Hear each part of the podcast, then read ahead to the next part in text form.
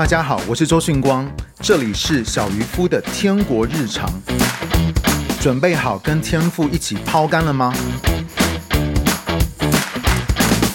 今天我要分享的是失控的天国人生。在这一季呢，我们在讲敞开的天，我们分享就是你就是天国的管道。我们其实，在分享呢，在讲的就是关于你的、你跟我的身份，还有这个身份呢，所代表的到底是什么？那我们就提到其中的一个身份，就是我们是灵工。灵工是什么呢？就是一个行动且活着的帐目，无论去到哪里，都设立神与人相遇的所在。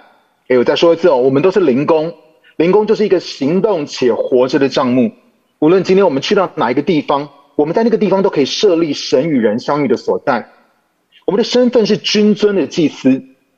当我们随时敏锐察觉神的运行跟同在的时候，我们就能够在那个地方把人带到神的面前。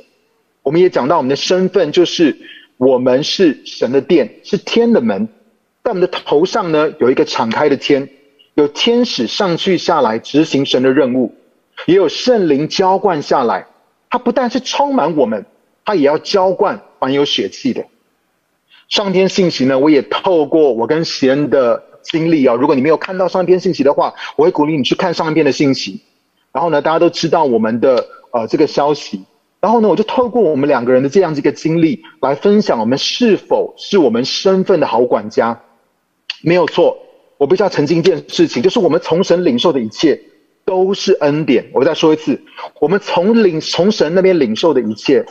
都是恩典，复兴绝对是神的恩典，敞开的天、圣灵的浇灌，还有神迹奇事也都是。但是如果今天我们想要经历到的是更多的加增、祝福、应许，我们渴望看见我们的梦想成就，我们渴望看见我们的意向能够实现，我们看到更多的神迹奇事，还有神丰盛的产业，我必须要跟大家讲，就是除了恩典的层面之外。神也期待我们能够与他一起来同工。仔细听哦，不是因为神需要我们去做什么才能够让事情发生。不要忘了，我们的神是使无变有，他是说有就有，命立就立的神。不是因为神需要我们做什么，而是因为神渴望我们能够长大成熟，成为有资格继承家业的成熟儿子。我再说一次，神渴望我们每一个人长大成熟。可以成为一个可以继承家业成熟的儿子，这是为什么？像是复兴、敞开的天，耶稣所说的真实的财宝，天国超自然的祝福跟丰盛，这些这么宝贵的东西，神只会信任那忠心又良善的好管家。你知道，当我们都渴望复兴，我们呼求神更大的降临跟他的工作，我们想要看到更多的神迹奇事发生在我们的中间。我们渴望看见生命改变，家庭跟城市被转化，可是神却在问我们一件事情，他跟我们说：“孩子啊，你真的知道你在求什么吗？”我们跟神祷告了很多，我们跟神呼求，主要让我能够经历到这个敞开的天，让我们可以经历到复兴，让我们可以经历到你超然的祝福在我们中间。可是神在问我们说：“孩子，你真的知道你在求什么吗？”我多么渴望要给你，可是我要问你，你预备好了没有？你会管理好我所赋予你的，以至于它会加增兴旺，还是你会浪费掉敞开的天这么宝贵的财宝？你是会好好的管理，你是预备好了要来承接，还是你会浪费掉我所要赋予你的这一切？你知道神对我说：“我花了二十六年教你怎么样做儿子，因为你不会做儿子。”你就不会懂得什么叫做真正的为父。神也让我知道，他花了十八年预备我跟喜恩。诶，他在他在我们的婚姻的当中，在我们的关系的里面，他花了十八年的时间在预备我跟喜恩的生命。叫所有人可能听到这个见证的时候，或是听到这件事情的时候，他们都会看到的是这个外在的神迹，他们会看见这真的是一个超乎意料的祝福。可是我要告诉你，神却看重的是我们到底有没有预备好，我们到底有没有预备好要成为这个承载神迹跟祝福的器皿。我们是不是那个预备好的器皿，能够承载神的祝福跟神超赞的工作？我记得，你知道，所有的人当中，当我跟贤知道这个好消息的时候呢，我们第一个告诉的就是整整哥跟雅文姐。第一个告诉的是整整哥跟雅文姐。你知道，当我们在那个呃妇产科的医院打电话给整哥的时候，整整哥第一个时间知道的时候，他的第一个反应，你知道的是什么吗？你知道他第一个反应是什么？他第一个反应就是：真的吗？你不要骗我！我就心想，我无聊哦，这种事情有什么好骗的？可是呢，他第二个反应却让我的里面真的是充对神充满了感恩。他的第二个反应呢，是他说：“哇塞，你会成为一个很棒的父亲。”而第二个反应说：“说哇塞，周训光，你会成为一个很棒的父亲。”老实说，十年前我一点把握都没有。不是说我现在就有了把握，我只是知道这十多年来神是如何破碎我、修剪我。预备我跟塑造我，只有我知道神有他的时间，而他的时刻是最美好的。呼求敞开的天，不是说我们在等神敞为我们敞开天窗；呼求复兴，也不是我们在等神要降下复兴。不是我们在等神，亲爱的弟兄姐妹，其实是神一直耐心的在等我们，因为他不要这一切的发生，只是偶尔碰碰运气的恩典。我再说一次哦。他不要这一切的发生，在你生命当中这一切事情的发生，只是你偶尔碰碰运气碰到的这个恩典而已，碰到的这个祝福而已。而是呢，他渴望这一切在我们的生命当中是可以经历持久加增跟越发兴盛的产业。我再说一次，神不是要只是我们碰碰运气，哇，神这样祝福我，哇，神现在给我这样子的恩典，不是只是碰运气而已。你知道我们在讲这个天国的文化，就是我们渴望每一个弟兄姐妹，每一个神的儿女。可以经历持久的加增，跟越发兴盛的这个神所要给我们的产业。那今天呢，光哥想要跟大家谈的，就是呃，谈谈让天敞开的好管家，我们所会经历到的两难，我们所会经历到的一个难处，就是你会发现呢，要活在敞开的天底下，还真的是一件蛮失控的事情。我在说，就是你知道，天国的人生其实是很失控的，OK，是蛮失控的。之前我们不是提到彼得前书第二章第五节吗？我们啊、那个地方讲到说耶呃保罗说，我们也就像活石被建造成为灵宫，做圣洁的祭司，借着耶稣基督献上蒙神悦纳的灵祭，还记得吗？他说我们也像是活石被建造成为灵宫，做圣洁的祭司。可是我想要让你看看这节经文。是夹在哪几节经文的中间？OK，因为我们刚刚读到的是二章彼得前书二章第五节嘛，我们往前一节来看，第四节那边说主是活石，虽然被人弃绝，却是神所拣选、所珍贵的。你们到他面前来。这边说主耶稣，我们的耶稣是活石，虽然被人弃绝，这里说耶稣是活石，他的生活跟服饰。都全部是在一个敞开的天底下之下发生的，所以，我们每一个来到他面前的人，我们都跟耶稣一样，我们都是活石。但这活石呢，是一块怎么样子的石头呢？所以呢，我们刚刚读了第五节嘛，然后往前读一节第四节，我们再往第五节的后面读第六节跟第七节，好不好？我们一起来看第六节跟第七节。那边说，因为经上记着，看呐，我在西安放下放了一块石头。就是所拣选、所珍贵的房角石，信靠他的人必不致失望。所以这石头对你们信的人是宝贵的，但对那不信的人却是建筑工人所弃的石头，成了房角的主要石头。OK，他说呢，耶稣是那个房角石。OK，这个这个石头，这个活石是一个怎么样的石头？这个石头呢是一个房角石。好，我跟大家解释一下，你知道犹太人在建造房屋的时候，OK，以前在建造房屋的时候，在安放根基之时，是先在最外角安置一个基石，称为房角石。它是一座建筑物底部转角处的巨石，用以连接墙垣的，是支持跟稳定全建筑物的一个石头。我再说一次哦，如果有这个图的话呢，可以让他们看一下。犹太人在建筑房屋的时候，在安放根基之时呢，是先在最外角安置了一个基石，称为叫做房角石。所以在那个最角边边的地方有一个石头，他会先安置那个石头，叫做房角石。它是一座建筑物底部转角处的巨石，用以连接墙垣，是支持跟稳定全建筑物的石头。然后彼得呢，在使徒行传第四章第十节到十一节也说：“那么你们各位和以色列全民都应当知道，站在你们面前这人好了，OK，就是那个人得到医治了，是因着拿撒勒人耶稣基督的名。这位耶稣基督，你们把他钉死在十字架上，神却使他从死人中复活。这耶稣是你们建筑工人所弃的石头，成了房角的主要石头。OK。”和合本讲到的说，匠人所弃的石头成了房角的头号石头。OK，所以房角石，在弟兄姐妹仔细听哦，房角石指的就是耶稣。建筑工人，和合本讲的是这些匠人，诶，就是建造这个房屋的人。建筑工人呢，指的就是那些的祭司长、文士和法利赛人这些的宗教人士。我在说，耶稣是房角石，可是呢，建筑工人这些的匠人讲的就是祭司长。文士、法利赛人等这些宗教人士，意思是说呢，这些宗教的领袖都拒绝耶稣，甚至呢，把耶稣钉在十字架上。可是神却叫他复活，成了房角的头块石头。所以你就会问，为什么是房角的头块石头呢？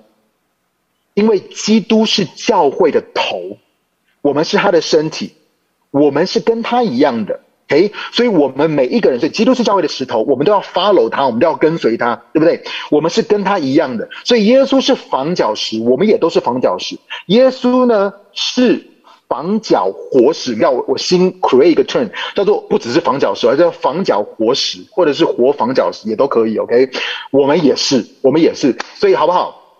可以的话呢，你跟你旁边左右两边人说你是防角活石，可以吗？跟你左右两边人说你是防角活石，我等你们一下。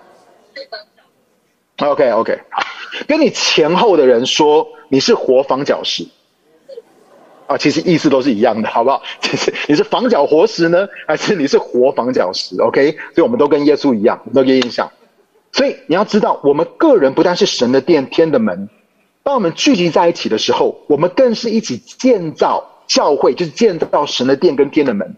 因为教会正是建造在基督耶稣这个房角石的根基上面，所以我们自己是神的殿天的门。我们在一起的时候，我们一起建造神的殿天的门。然后这个教会，这个神的殿天的门，是建在基督耶稣这个房角石的根基上面。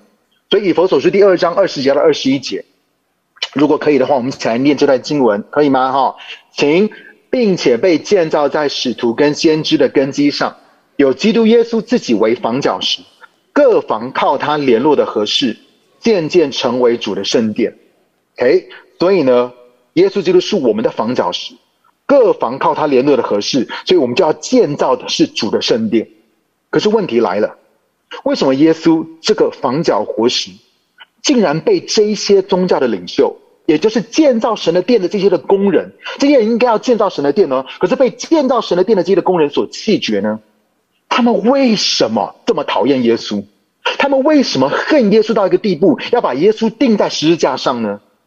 其实耶稣在四福音书的当中也有提到他自己是房角石，可是呢，其他的福音书没有。但是在路加福音第二十章十八节，耶稣加了这一段话，所以他讲到他自己是房角石之后，他讲了这段话。OK，他说：“凡是叠在那石头上的，就必摔碎。”那石头掉在谁的身上，就必把它压得粉碎。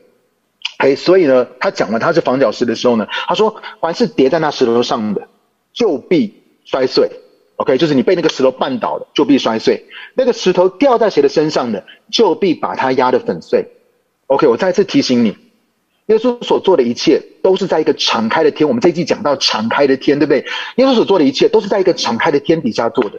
他从来都不凭自己的意思去做，他只说父所说的，只做父所做的，并且他是完全的依靠圣灵的带领，他完全不是凭自己的意思，他是完全的依靠圣灵的带领。意思是说，匠人所弃的，这些的建筑工人所弃绝的，其实不只是耶稣，是圣父圣子还有圣灵，因为耶稣基督在地上所做的一切，是完全彰显了这位三一神。他们不是只是弃绝耶稣哦，他们是弃绝了圣父、圣子跟圣灵，因为耶稣完全的彰显了三一神。OK，那为什么这群人、这些的人，他们会被耶稣绊倒而摔碎？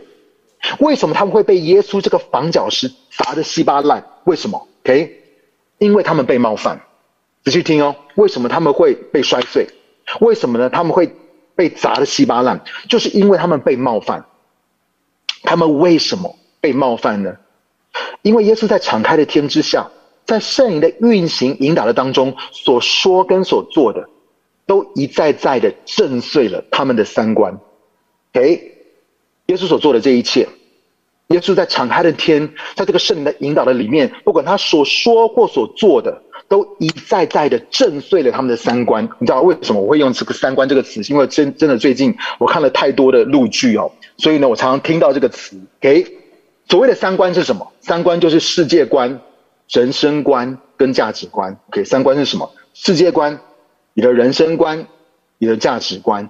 不过呢，我们基督徒除了这三观之外，其实我们还有第四观。你知道是哪第四观是什么吗？就是我们的神学观。OK，所以三观是世界观，然后呢，你的人生观，你的价值观。可是我们基督徒有第四观，就是我们的神学观。诶，为什么光哥这么有负担要分享天国的文化？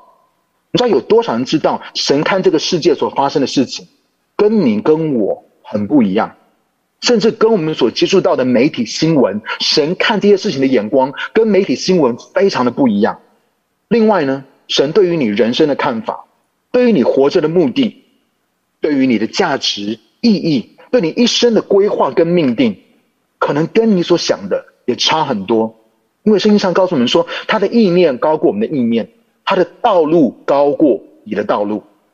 最后呢，你的神学观，我们讲到你的神学观。也非常可能被你过去所受到错误的教导。你知道，很多的时候我们的神学观扭曲了，是因为我们受过去受到错误的教导，或者是成长过程的当中，我们不知不觉的发展出不属神的信念，或是被那些内在谎言所扭曲了，以至于怎么发生什么事情呢？就是我们对神、对教会、对于做基督徒、对于公义圣洁的生活，如果真的是很认真、很追求的话。像是那些当时的法利赛人，我们真的就很容易被神冒犯。我再说一次哦，如果我们今天对神、对教会、对做基督徒、对公义圣洁的生活，我们是真的很认真、很追求，像是当时的那些法利赛人一样的话，我们就真的很容易被神或是被耶稣冒犯。这是为什么？你会发现保罗，保罗是法利赛人当中的法利赛人。保罗在遇见耶稣之前，一直非常热衷于逼迫基督徒跟去追杀他们。我常常说了，圣经绝对是正确无误的，仔细听哦，圣经绝对是正确无误的。但是我们对于神话语的理解却不是，圣经是绝对不会出错的，是绝对的真理。但是我们对于神话语的理解却不是，神绝对不会抵触他的话语，但是他却时常挑战我们对于他话语的认识。这是为什么保罗教导我们说，我们需要心意更新而变化。神绝对不会抵触他的话语，他的话语全然真实。可是他常常会挑战我们对他话语的认识。我们来看一段经文哦，《使徒行传》第十章第十节到第十三节，那边呢说到彼得觉得饿了，想要吃。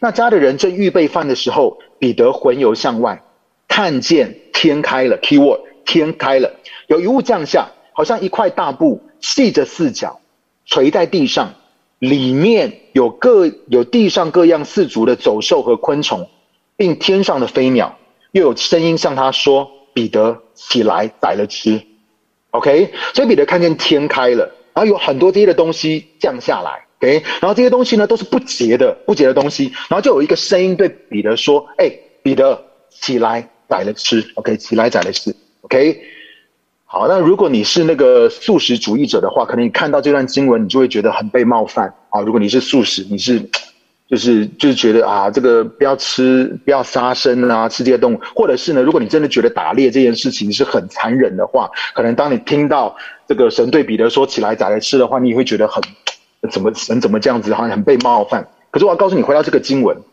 彼得看见天开了，可是他却清楚地听见神要他去吃原本按照犹太人律法所认定为不洁的那些食物。仔细听哦，神要他去吃那些原本按照犹太律法所认定不洁的食物。然而，看见天开的这个经历，却使彼得得着了一个全新的眼光跟洞见。虽然彼得身为跟随耶稣三年半的大弟子，彼得他绝对知道的事情比所有的人都还要多。然而，他却需要透过这个不寻常的经历，仔细听好，这是一个不寻常的经历，来看见自己神学里面的神学观有什么需要调整的部分。神透过这样一个不寻常的经历，在告诉彼得说：“你里面有一些的观念，里面有些的东西，你里面的神学观需要调整跟需要改变。”你知道，很多的时候不是神要改变，是我们需要改变，是我们需要更新而变化。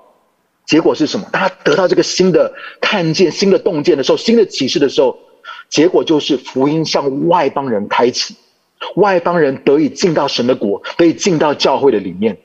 这是为什么？我相信一件事情。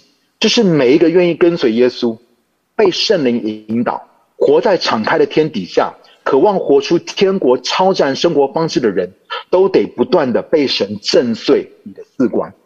我再说一次哦，每一个愿意跟随耶稣、被圣灵引导、活在敞开的天底下、渴望活出天国超自然生活方式的人，你都得要不断的被神 challenge，不断的被神挑战，不断的被神震碎。你的四观，好不好？跟你旁边两边人说，神要震碎你的四观，可以吗？跟你旁边人说，神要震碎你的四观，OK？你的世界观、你的人生观、你的价值观，然后呢，你的神学观，为什么？因为神才是唯一的真理，神才是唯一的真理。为什么我定的今天的讲题是失控的天国人生呢？我希望你们不要误会光哥的意思，我相信秩序的重要。我也相信治理跟有效的管理的必要性。从一个角度来说，乱无章法或是混乱，其实并不健康。但是我想要问一个问题：有没有可能，有些的时候我们治理到一个地步，管太多到消灭了圣灵的感动，连圣灵在我们中间都无法自由的运行跟工作？我再说一次哦，有没有可能我们治理到一个地步，我们管的太多，管到都消灭了圣灵的感动？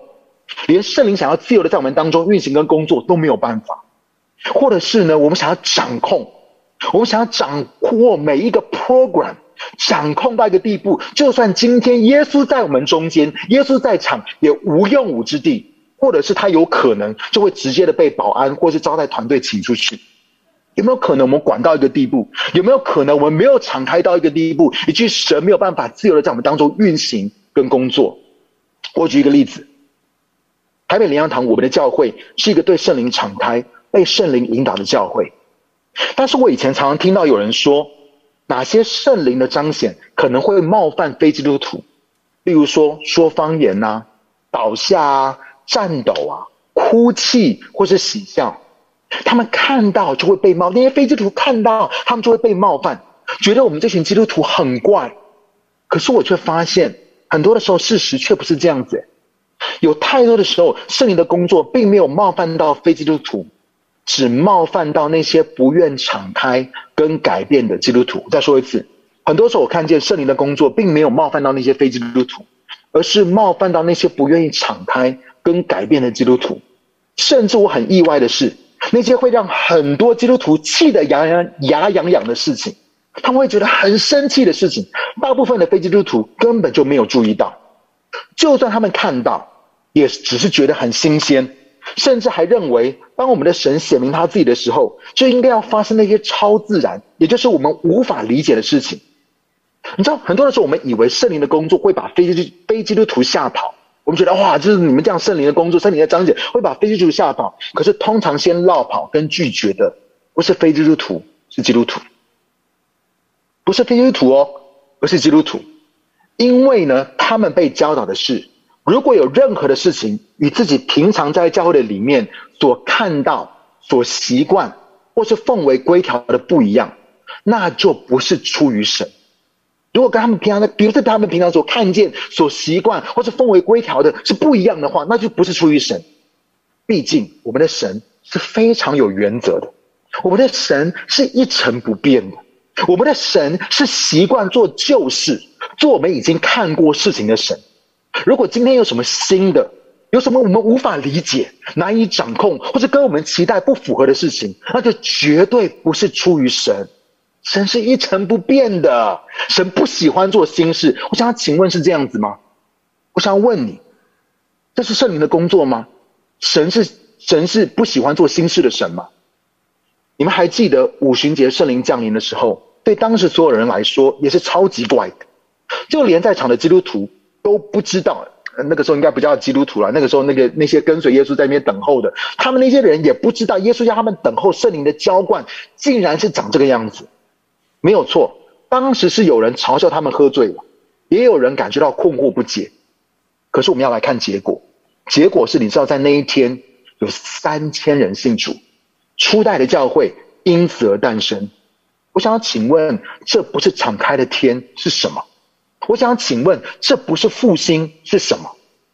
比如张神牧师说：“若是我们也渴望能够看见像在初代教会这样的成果和突破，我们就必须放下手中的缰绳，让神亲自来引导。”我很喜欢他说这句话，我再说一次哦。如果我们也渴望看见，你知道初代教会是我们的标准。初代教会是我们应该要衡量我们的教会、我们的信仰、我们的生活应该是要怎么样的。我们渴望看见像初代教会这样子的成果跟突破，我们就必须要放下我们手中的缰绳，让神亲自来引导我们。五旬节圣灵交换的当天，是那个从来没有听过的神圣响声，跟大家集体的方言，唤醒了当唤醒了当时的人，走入了他们的命境。哪怕他们最一开始是感到困惑或是被冒犯，你要记得哦，往往感觉到被冒犯时，忍一时不光会风平浪静。意思说，你先忍耐，先不要批评论断，你先不要封闭你的心，不光会风平浪静，还能够因此而找到命定。也就是，只要我们能够跨过那个被冒犯、困惑或是看似混乱的门槛。就能够走进到神定义要赐给我们的一切。我再说一次哦，往往感觉到被冒犯的时候，当我们在追求神，当我们在追求圣灵的工作，当我们在追求这个敞开的天的经历的时候，忍一时，就是我们等候神。我们不要那么快的把我们的心关起来，我们愿意敞开，不但会经历到风平浪静，还能够就是你心里面得到那个安息，还能够因此找到你的命定。也就是只要我们能够跨过那个被冒犯。困惑或是看似混乱的门槛，就能够走进到神定义要赐给我们的一切。你知道那就好像什么吗？那就好像是那个渴望耶稣医治他女儿的迦南妇人。你知道耶稣不断的拒绝他，甚至拒绝到一个地步，最后还说总不好把给儿女的饼丢给狗吃。耶稣最后还说总不好把要给儿女的饼丢给狗吃。如果你的女儿被耶稣比喻成狗，你绝对是有资格生气的，你讲什么天国尊荣文化？我呸！你真的是不尊重人，跟歧视人到极点了。你为什么可以把人说成是狗呢？不过我告诉你，那个迦南妇人并没有，她还是继续的呼求，她还是继续的渴慕，她还是继续的敞开，以至于她的女儿就得着了医治。你记不记得耶稣有一次呢？是。把口水抹在那个瞎眼的人眼睛上面，你还记得吗？耶稣是一个神迹，是他把口水，他吐口水，然后呢抹在那个瞎眼的人的眼睛上面，然后就医好了那个瞎眼的人，医好了他。在有一次呢，我爸爸分享这个。这个就是他在早上的时候，有些时候他们他每天早上都会记那个一个灵修的，就是他自己的一些领受，然后在各个不同的群组的里面，他不管是什么群组，他全部给他按，全部每一个人都会收到他这个灵修这个。那他有一天呢，他就分享，他说：“哦，他跟你，他就分享，他读到这个东西，他就说，哇，你知道耶稣把那个口水抹在那个瞎眼的人的眼睛上面，然后呢，你知道吗？那是一个亲密的口水，那是一个关系的口水。”哇！你知道那一天那个瞎眼的，就好像是被耶稣亲吻一样。你知道我我看我读的时候，我心里面的 OS 说：“哇爸，你真的是好傻好天真呢。”你知道为什么很多时候我们基督徒读经的时候，总是可以罗曼蒂克化圣经的经文，来符合我们对耶稣的认识，或是来符合我们对耶稣的期待呢？为什么我总是觉得，好这些呀，当时的状况是哇，这么的哇，亲密的口水，哇，关系的口水，哇，耶稣亲吻他的眼睛，他的眼睛就好起来。为什么我会这样子去 fantasize 当时的状况呢？那我告诉你，其实当时耶稣他做的是什么？当时耶稣做的就是，当时耶稣做的是，就是这样，OK，然后呢，就把那个口水抹在他的眼睛上面。OK，it's not a pleasant experience，不是什么亲密的口水，也不是什么关系的口水，也不是耶稣亲吻在他的眼睛上面，都不是，是耶稣吐口水唾沫，然后抹在他的眼睛的上面。OK，你知道，我当我当我想到这个这个故事的时候呢，我就想到说，这一次呢，就是你知道，哇，真的，我发现就是要从美国回到台湾的时候呢，也是真的很不容易啊，因为我们在。美国三天前也是要做那个 PCR 检测嘛，对不对？那那这个美国的 PCR 检测也是很刺激的，我们真的完全不知道，就是我们到底会哪一天会拿。他是说你收到报告的那一天，七十二小时之内你就要飞走，所以呢也是很刺激。所以我们我就是我们就找了两家来做，因为如果有一家来不及的话，至少还有一家备案，就是还可以拿到这个 PCR 检测，我们才有办法上飞机。所以呢，我们去我们在美国的时候就做了这个两次的 PCR 检测。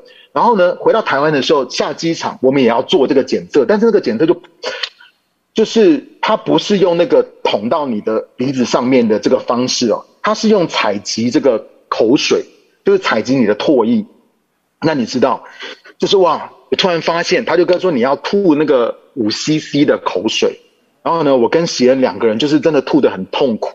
就是收集口水，的是，就是你知道平常感觉很多口水啊，但真的要你吐个五 CC 的口水的时候，我就在那个里面，就在那个那个就是一个小布子里面的时候，就是有点像投票那个这样布子里面，我就感觉到这嘴巴超级干的，就吐不出来，那个口水就是收集不出来，就一直弄弄弄弄很久，好不容易才挤出来五 CC，OK？那为什么为什么要讲这个呢？我告诉你，如果今天你去参加一场医治布道会，有有讲员像耶稣这样做。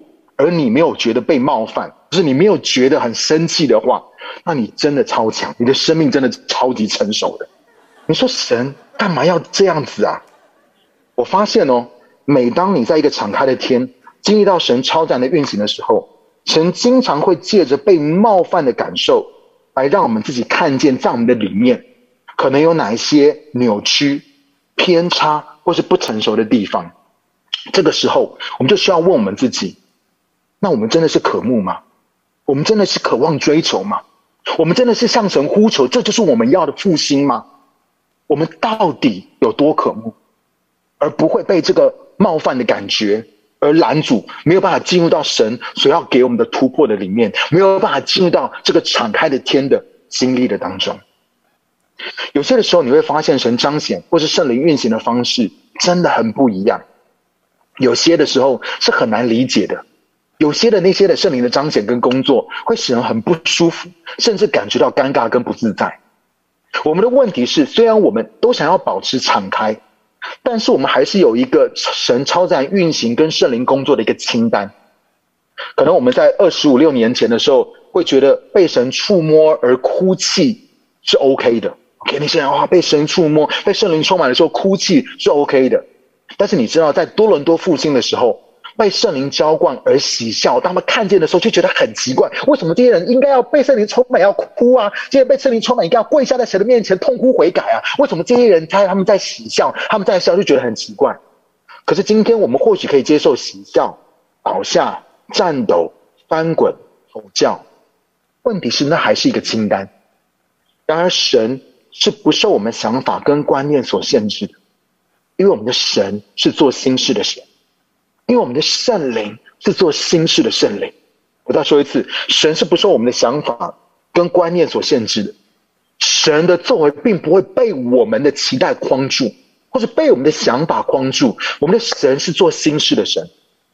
我记得我跟西恩刚去伯特利教会的时候，我们就真的很困扰，也很被冒犯，因为我们看到有很多以前我们直接会说是被鬼附的一个状况，或者是呢，是不是邪灵彰显的状况。不然呢？就是我觉得这些人是不是喝醉了之后，喝醉酒之后才来聚会？他们是不是来聚会之前先去个 bar，喝醉了酒之后才来聚会？怎么会表现的这么像喝醉酒的人？你知道我记得，知道我可能我前几次去的时候，那个时候那个时候有有有带那个利吉他们夫妇一起去，然后呢，席恩跟我嘛，然后利吉他们夫妇一起去的时候，我就发现，在有一次的聚会，我记得是 Randy Clark 牧师的呃呃一个医治学校，然后在某一堂结束的时候，然后呢，他在做 N 高分次的时候，那我们没有跟那个利吉夫妇他们坐在一起，他们坐在我们的对面，我们在那个一个一个 C D Auditorium 的里面，他们坐在我们的对面，然后我就看见。当这个 Randy Car 牧师在 N 高分次的时候，哇，那个立即就变成无敌风火轮一样，他就是开始哇，整个就是就是这个 就是无敌风火轮手这样抖啊，怎么样？然后你知道，真的这个的状况，我们带很多的牧者、很多的童工去到伯特利、去到伯特利教会的时候呢，真的很多人那个圣灵的彰显，真的是远超过我们所求所想，真的是真的是我们连看都没有看过的。然后呢，我也记得。我老婆每次在就是在敬拜的时候，如果有一个有一个牧者，他就会就是可能在敬拜的时候，就会有牧者去为这些人来祷告，或者是来服侍他们。啊，就是只要有这个这个这个这个牧者来到他的旁边，就是把手按在他的身上的时候呢，我的老婆就会像抽筋似的在地上打滚或者大叫。然后真的在这在大家都在敬拜哦，然后他就会开始在那个地方就打滚啊、大叫啊，然后整个人就是就是就是我真的觉得说 What happened？然后我就会觉得就是就是突然感觉到就是不是很想要认，就是当做认识他这样子，因为怎么会这么的？怎么会？他他在我旁边说我烂透了，但是就是真的真的很就是觉得这个妇人怎么了？就是在台湾都不会这样子啊？为什么他在那个地方只是被人家轻轻摸一下的时候，然后就开始在地上打滚，然后尖叫，然后大叫，然后好像抽筋一样？那你也记得，Heidi Baker 宣教师他也是他也做见证说，当他在多伦多复兴被圣灵充满的时候，是有七天是全身瘫痪，需要是有人。抱来会场，他有才有来办法来聚会的。然后呢，我记得有一次也是我们去到伯特利教会的时候，然后呢，也是有个讲员，然后他在讲到的时候，我跟你讲，真的我没有骗你，他讲到的时候呢，就是从头到尾好像丢稿一样，他一面讲到，他会一面不断的抽叙，就是一面抽叙，然后一面讲到，一面抽叙一面讲，就是我就觉得很怪，就是干嘛讲到一定要这样子？可是我必须要告诉你，其实这一些都是圣灵的工作。你知道那种感觉就好像是什么？就是当你的眼睛看到，耳朵听到，头脑就觉得超快、超怪的，一直在冒问号，因为你并没有任何过去可以参考的经历。你心想说：基督徒一定要这么怪吗？基督徒，我们做一个文质彬彬、温文儒雅、有尊严、有气质的基督徒不行吗？聚会一定要这样吗？然而，在这一切的混乱跟冒犯的当中，你会发现，你的心里面，如果你敏锐圣灵的话，你的心里面同时会有一种说不出来的平安，说不出来的平静安稳。这种感觉在复兴的聚会的里面，或者在伯特利的教会，实在是太常发生了。我记得比尔牧师他曾经分享，他好几次半夜经历到神的大能，他还以为身体一直抖是有什么样子的毛病，后来还半夜起来吃香蕉。因为，你知道那种抽筋要吃香蕉补充钾哦，然后才不会这样抽筋，对不对？然后呢，不然就是起来吞一颗这个消炎药，看看会不会好一点。可是都没有用。然后他说这个经历真的是很不舒服。接着呢，神就还给他看到一个异象，就是当他在讲道的时候，他的双手双脚抖个不停，好像有什么严重的生理或者情绪的问题。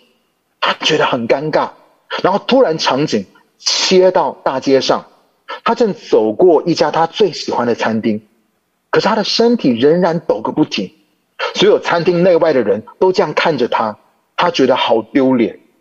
然后神就让他想到雅各跟神的使者相遇，还有摔跤之后，他的脚一伸就瘸。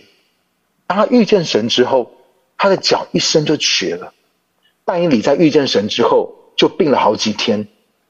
玛利亚在神造访他之后，一辈子都背负着未婚生子的污名。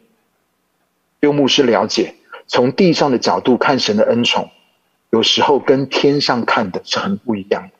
我再说一次，从地上的角度来看神的恩宠，有时候跟天上看的很不一样。神就对他说：“孩子，不是你向我求，要不计一切代价的吗？不是你跟我说，你渴望经历复兴。”不计任何的代价吗？听到神这样说，他的眼泪就流了下来。他知道神要我们以尊严跟面子来交换他不断增加的恩膏。神要我们以我们的尊严跟我们的面子来交换神不断增加的恩膏。这个不断活在敞开的天的旅程，一旦你踏上，你根本不知道你还能不能够回头做一个别人眼中的正常人，或者是你到底要放下你多少的尊严跟面子，经历到这种破碎，经历到这样子一个好像谦卑。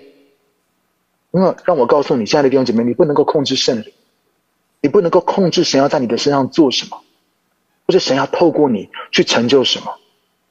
可是你还是愿意来到神的面前，跟神说：“主啊，我要更多，I want more，I want more，不计任何的代价，I want more of you，我要更多的有你，好叫我能够活出一个充满神大能的生命，好叫我能够把敞开的天带到地上，带到我所不在的环境的里面，I want more，不计。”任何的代价。你知道这一次在伯特利教会正好遇到他们在崇拜的当中案例新的主责跟副主责牧师，因为神带领之前的 Eric Johnson 就是 Bill Johnson 牧师的儿子，去到南卡罗来纳建立了一间新的教会，叫做 Studio。所以呢，神也是在这个这个里面也是另外一个见证，就是神带领了 Eric Johnson 去到另外呃一个地方，去一个全新的地方，他们也。也也以前也都很不熟悉的地方，可是建立了一张一间新的教会叫 Studio，所以呢，就是没有，就后来就没有主任牧师了嘛，所以他们就在那个崇拜的当中，刚好我们在参加的时候呢，他们就安立了新的主责跟副主责牧师，然后呢，那那个呃那个主责的牧师呢，就就分享了这个伯特利教会的历史，然后呢，我又再听了一次当初 Bill Johnson 牧师是如何接下教会主任牧师的这个历史，OK。当时伯特利教会的领袖看到神透过 Bill 牧师，他们在深山里面，就是记得他们之前很久以前是在深山的里面，然后呢的教会，然后神透过他们所做的这些事情，所以这些伯这个伯特利教会的这些的长职这些的领袖，就很希望他能够来到雷丁接下刚离开主任牧师的位置，因为那个主任牧师就离开了，OK，因为神有这样其他带领，他就离开了，所以就来接这个主任牧师的位置。所以呢，就邀请他在十二月的一次主日崇拜的当中来讲到，好叫会众们知道他们想要聘用的是怎么样的一位牧师。优章的牧师在信息的当中直接的跟大家说，OK，所以我就把这段话写出来给你们看。优章的牧师他就直接跟大家讲，他说：“我要很直接的跟你们说，跟所有的会众说，我是为了复兴而生，那对我来说是没得商量的。复兴总是会带来混乱，如果你们不想要混乱。”那你们大概也不会希望我来。他说：“我是为复兴而生的，I will not change the message。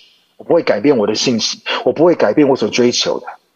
我渴望我们在这个复兴的里面，我渴望我们在这个敞开的天的里面。所以，如果你不想要混乱的话，你不会想要我来。所以你们想清楚。可是大家竟然都答应了，长职所有的会友都答应了，他们非常的渴慕，希望能够在接下来的季节里面看见神大大的运行。”他们虽然非常渴慕，他们虽然说我们 very welcome，我们很很欢迎优章的牧师来成为我们的主任牧师，但是呢，在接下来的几年，当圣灵真的开始浇灌下来，当圣灵真的开始大能的运行他们中间的时候，教会就开始上演出埃及记，你知道吗？伯特利教会在那个时候，当圣灵很大的工作、很大的倾倒下来的时候，就开始上演所谓的出埃及记。原本两千多人的教会走了一半，这个教会原本两千多人的教会哦，走了一半的人，因为许多人真的感觉到不舒服、不适应，而且被冒犯，而且不只是弟兄姐妹，包括很多的长子，包括很多的领袖、很多的牧者，他们感觉到不舒服，他们不适应，他们觉得很被冒犯。还记得耶稣说了那一篇吃我肉、喝我血的信息之后，所有的人在场的人听了也全部都走了。通常遇到这样子的事情，对牧者来说是很伤、是很挫折的一件事情。你知道，我们牧者，我们我们如果看见弟兄姐妹离开教会的话，我们的里面会觉得很难过，是很伤、很挫折的。可是你知道，在当时，神却给了比尔牧师，你知道，比尔牧师非常有为父的心。可是，在那个时候，神却给了比尔牧师超赞的恩典，就是神让他的心平静安稳，没有因此感觉到难过，没有因此感觉到害怕，没有因此感觉到紧张，因为其实来之前，他就已经跟神说好了。他说：“神啊，不管发生什么事情，我都绝对不会改变我的信心，我都绝对不会改变我对你的追求，不管发生什么事情。”于是就这样，几年之后，教会又从一千多人，在一个不到十万人的城市的里面，增长到现在超过一万人，而且继续的在增长，而且他们也在这个城市。记得光哥上次跟你们分享，我真的觉得 Reading 是这个城市是在一个敞开的天底下，一个地区性敞开的天底下，在这个城市敞开的天底下，他们门徒训练列国，他们在改变这个世界，because 因为有一个人，他不要 change 那个 message。因为有一个人，他说：“我要不计任何的代价，来追求复兴，来追求神的同在，来追求这个敞开的天的经历。”看弟兄姐妹，好不好？我们一起从座位上站起来。我们每个人从座位上站起来。我希望金麦堂也可以到台上来预备。我们每个人都从座位上站起来。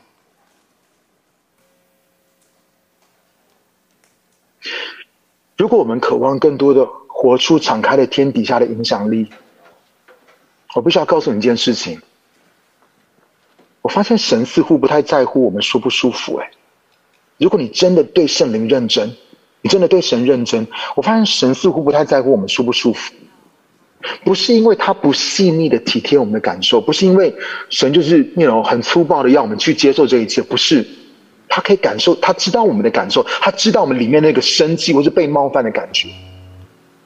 但是，我却更知道一件事情，就是透过这些事情，神想要找的，是那愿意破碎自己、愿意谦卑自己、愿意向神敞开。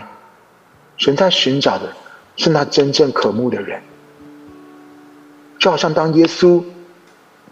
拒绝那个迦南妇人去医治他的女儿的时候，其实耶稣不是要拒绝他，耶稣只是要显明那个妇人心里面对神的信心跟对神的渴慕是什么。有些的时候，这些不让你感觉到被冒犯，会让你感觉到很不适、很不、很不适应、很不熟悉的这些的经历，有没有可能是神？想要让你知道，你是真的渴慕吗？你是真的渴慕更多的有他吗？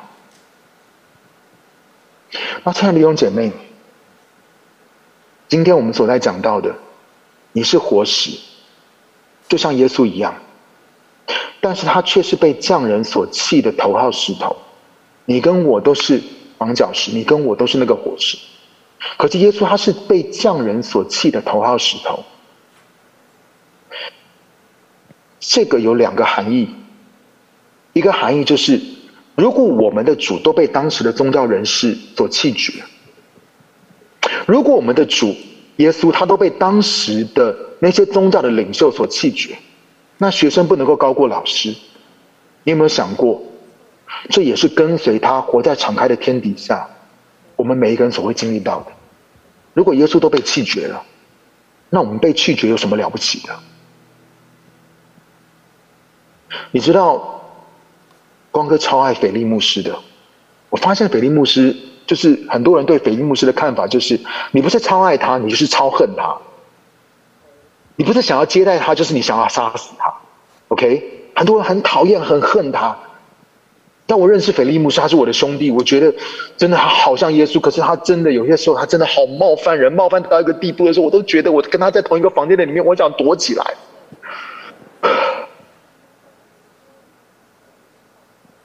如果我们的主是被匠人所弃的房角石，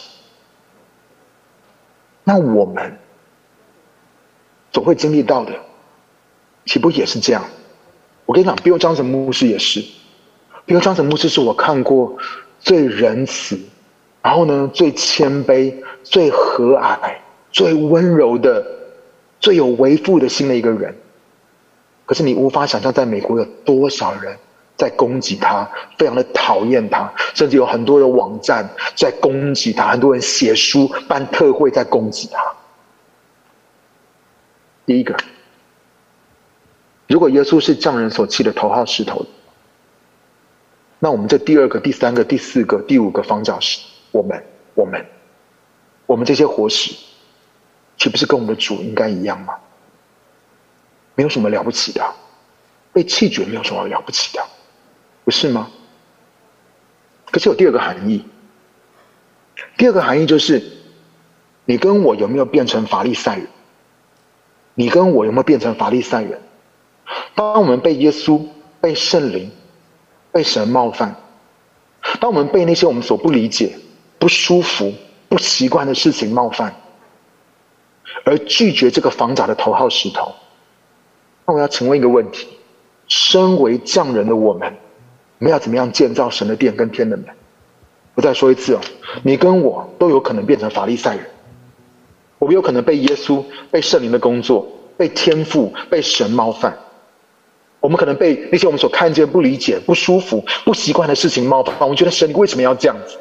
我们拒绝了这个头号的这个房角的头号石头。我们应该是建筑工人，我们应该是要建造神荣耀的殿。可是，如果我们都被冒犯，如果我们都拒绝的话，我们怎么样建造神的殿跟天的门？我们可以跨越那个被冒犯的感觉吗？我们可以跨越，因为信、相信他，因为相信神，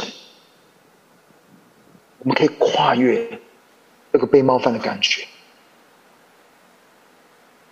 最后，我要问我们每一个人。你要更多的被充满吗？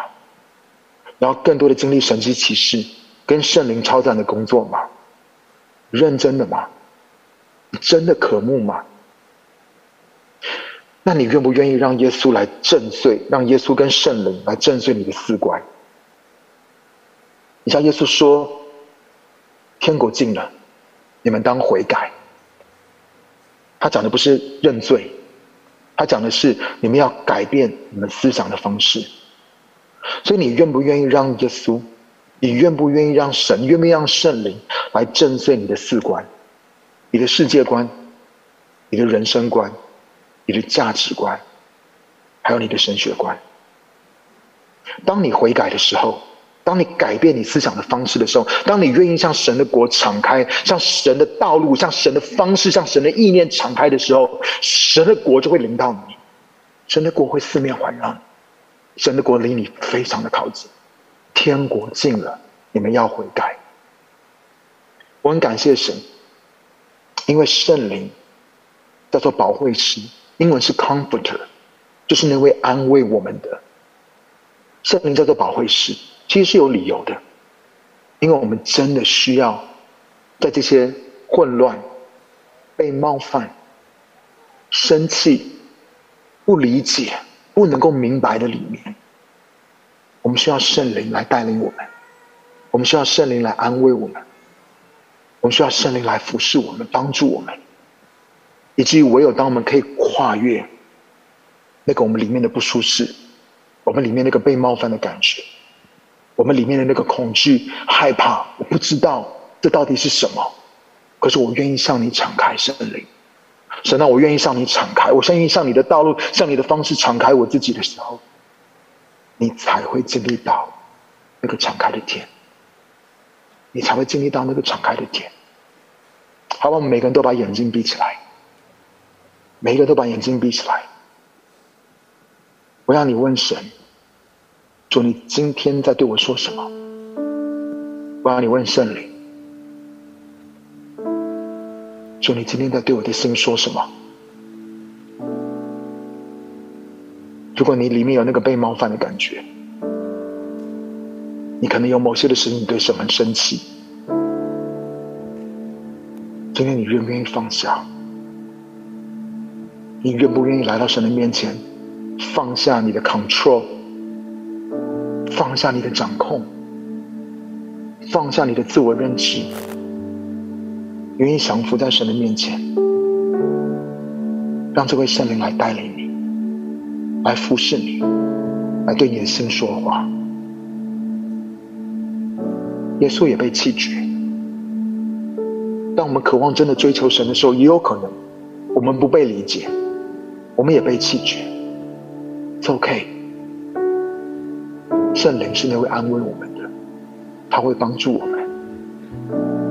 我们也求神帮助我们，保守我们的心，不要僵化，不要刚硬，不要觉得我们已经经历到很多了，所以我知道圣灵的工作是什么，我知道神要做的是什么，好像我们已经被定型了，以至于我发现很多的时候拦阻圣灵的工作的，不是非基督徒，而是基督徒，而是那些。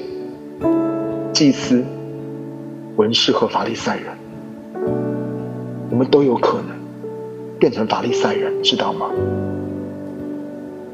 但是我们如果渴望经历到敞开的天，如果我们渴望一起来建造神的殿、天的门的话，我们需要谦卑来到神的面前，说：“主啊，I don't know，能什么都不知道，但是我愿意回转，像一个孩子一样。”重新的来学习，更多的敞开我自己，以至于你来教我，圣灵你来教导我，你来帮助我。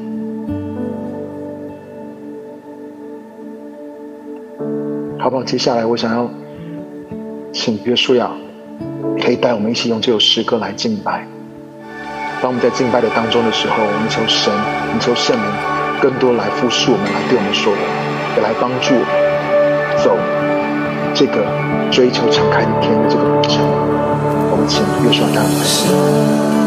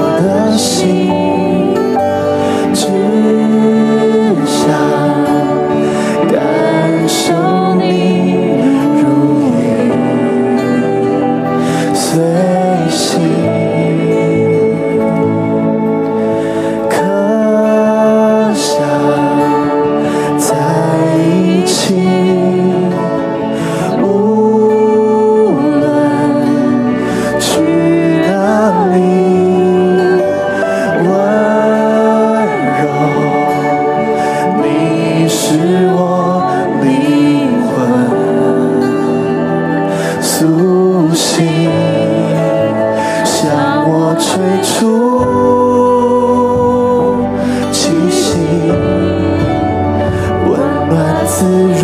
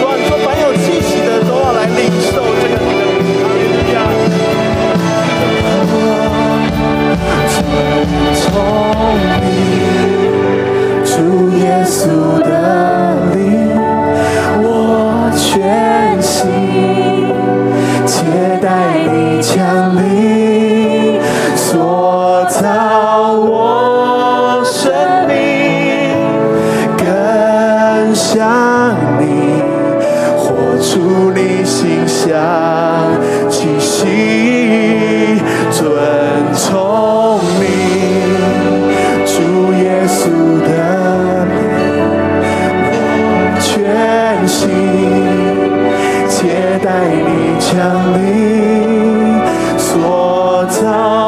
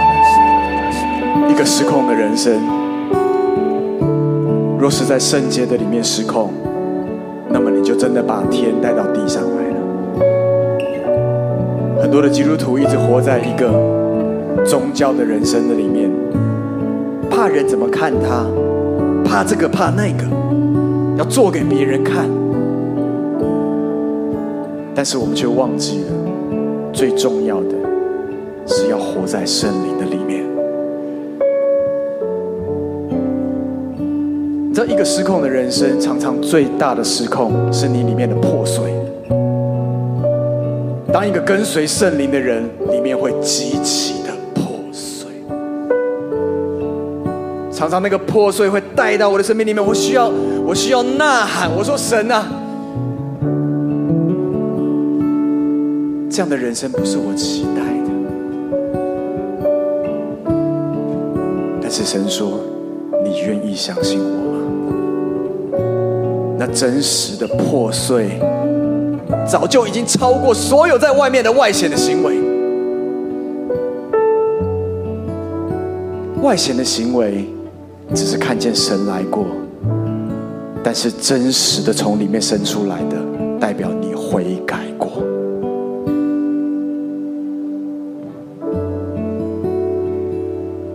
以至于在里面，你以为的秩序，你以为从小到大教会给你的秩序，或者这个社会给你的秩序，那个秩序需要被破碎，你才会听得见圣灵的声音。很多基督徒问我说：“兄哥，怎么听见圣灵的声音？”让我告诉你，很简单。把你自己踩碎，让神掌权在你的里面的时候，你会不断的听见圣灵对你说的话。当光哥说，耶稣其实很多时候会冒犯人，让我告诉你，圣灵很多时候会冒犯你。但是他在冒犯你的时候，他给你一个很大的空间哦。当你觉得被冒犯的时候，你会说：“你安静，不要再说话的时候，他就再也。”因此，你的人生仍然照着你以为的轨道走，你仍然觉得用你的方式行，你认为这样带小组叫做成功的模式，你以为治理教会是这样的治理，你以为工作的方式就是这样，你以为家庭的模式就是这样。让我告诉你，不要把圣灵捆绑住。他能做的超越你的所求所想。他所带来的失控，不是你想要掌控，你知道，你越掌控，你会恐慌的。因为当你让圣灵来带领你的时候，你知道那个人生完全是超自然的，那个超自然是完全打破你的可以想象的。而那时候，每一次圣灵挑战你，你会说：“我愿意跟你走，我愿意去说这样的话，我愿意去做这样的事。”还是你说：“圣灵，退我后面去。”勇敢的人，我往往看见都是被圣灵充满的人。那个勇敢超乎一切，他不怕别人怎么看他，他也不怕别人怎么论断他。但是我今天讲的是圣灵做的，而不是随着你的喜好做的。因为当你在圣灵的里面所带来的，那么你就不用害怕，因为神会负你的责任，神会负。当说的话，做当说做当做的事。跟随神，让你的生命可以失控，因为这世界的秩序就如同法老王一样，他辖制了以色列人。这一群充满生命、被呼召进到生命的人，他们却被挟制了。而今天，你是否愿意脱离埃及？虽然要经过旷野，但最终你会进迦南地。你要不要付上进入旷野的这个代价？或许不是你所想象的，或许很失控，或许你甚至觉得我还是回到埃及去吃肉还有水喝，但是我被奴役没关系，我愿意。那若这是你愿意的，神也按照你所求的成就在你的生命的里面。但若你有一个祷告是，这不是我要的生活，我要的是跟随圣灵。他带我去哪里就去哪里的时候，那么让我告诉你，你的人生会开始破碎，而这个破碎你需要拥抱。今天我鼓励你，破碎的再整全，破碎的再整全，你的人生会更完美。因此，坚固的营垒，若是我们自己不打碎，我们将永远活在我们的坚固营垒的里面。今天晚上你会，你是否要做一个选择？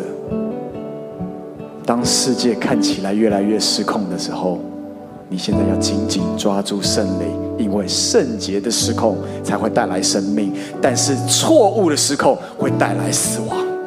因此，今天你是否愿意按着圣灵来运行，活出一个属神的生命？我们一起开口，来到神的面前来祷告。从你的内心里面对他说：“你要吗？你要什么样的生命？”你对他说：“因为他等待着你给他主权，他等待着进到你的生命里面带来改变，但是他需要你允许他做。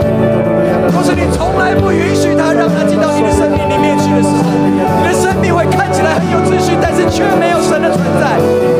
今天晚上，让我们打破我们生命里面一切的框架，进到圣灵的同在里面，呐喊对他说：圣灵不怀疑你圣洁的灵，你是最大的保惠师，你是最圣洁的灵，唯有你能够开启我的智慧，如同所罗门一样，你唯有你能够降下最大的能力，如同马可楼上面一样。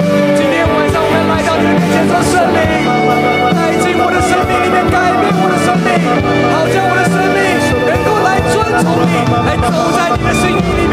遵从你，主耶稣的，我全心接待你降临，塑造我生命，更像你，活出你形象气息。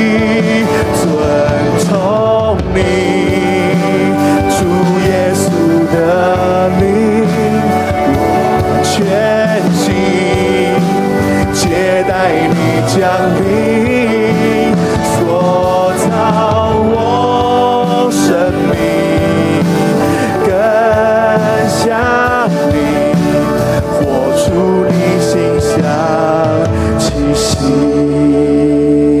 所以我们要做一个祷告，你知道，活出心香的气息，是把我们摆在祭坛上面才会发生的事情。你可以想象，你仍然活着，但是你被火烧吗？你可以想象你是一个祭物，你其实现在可以从祭坛上面逃掉，而不用被火烧，以那么就不会有馨香的味道。一个真实被圣灵带领的人，他是选择把自己摆在祭坛上面被焚烧的，而那个焚烧会有味道出来，而那个味道会让神说：“我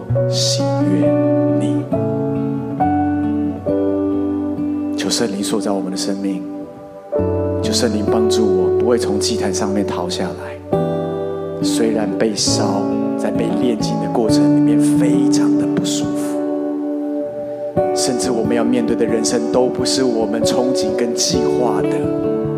但是我相信一件事情，就是万事都会互相效力，叫爱神的人得益处。因着这一句话，我可以勇敢面对我的未来，勇敢面对我的人生。我说圣灵带领我，带领我。可能不是我所写的剧本，但我相信你给我的剧本比我写的更好。让我们成为圣灵所引导的人。最后，我们一起低头做一个祷告。亲爱的天父，来到您的面前。当年亚伯拉罕多么不舍得要把以撒献在祭坛上面，因此我可以体会天父，当你要献耶稣的时候，你有多么的不舍，要把你的独。生爱子摆在祭坛上面，这是一个失控。主啊，你怎么会把你的儿子摆在祭坛上面？主啊，这是一个不合逻辑的事情，这是一个没有伦理的事情。但是主，你失控的为了这个世界，你爱这个世界，所以你把你的独生爱子给了我们，以至于今天我们有。恩典能够站立在这个地方，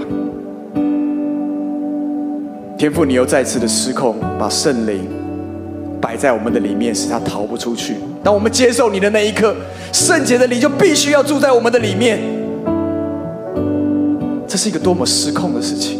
因为过去旧约圣灵是没有办法居住在人的里面，因为人所看见的一切都是肮脏污秽，却要圣洁的灵住在我们的里面，这对他来讲。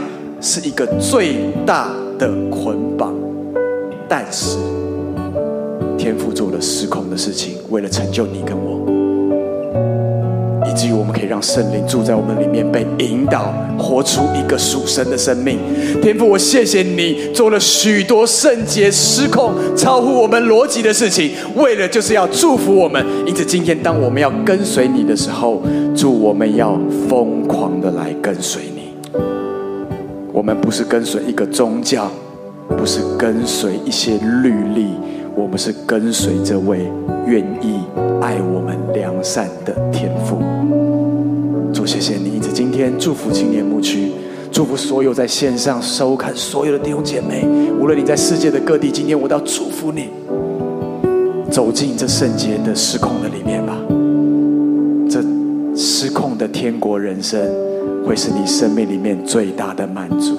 主，我谢谢你，奉耶稣之名祝福每一个人，在这个礼拜更深的经历你，甚至在晚上的时候，如同贝尔牧师一样，那个你的造访大到一个程度，我们都觉得我们自己很怪，但是我们给了一个空间给你，以至于我们可能会颤抖，我们可能会流眼泪，我们可能会有很多奇怪的行为出现，但是我却知道我的生命开始被圣灵掌掌权了。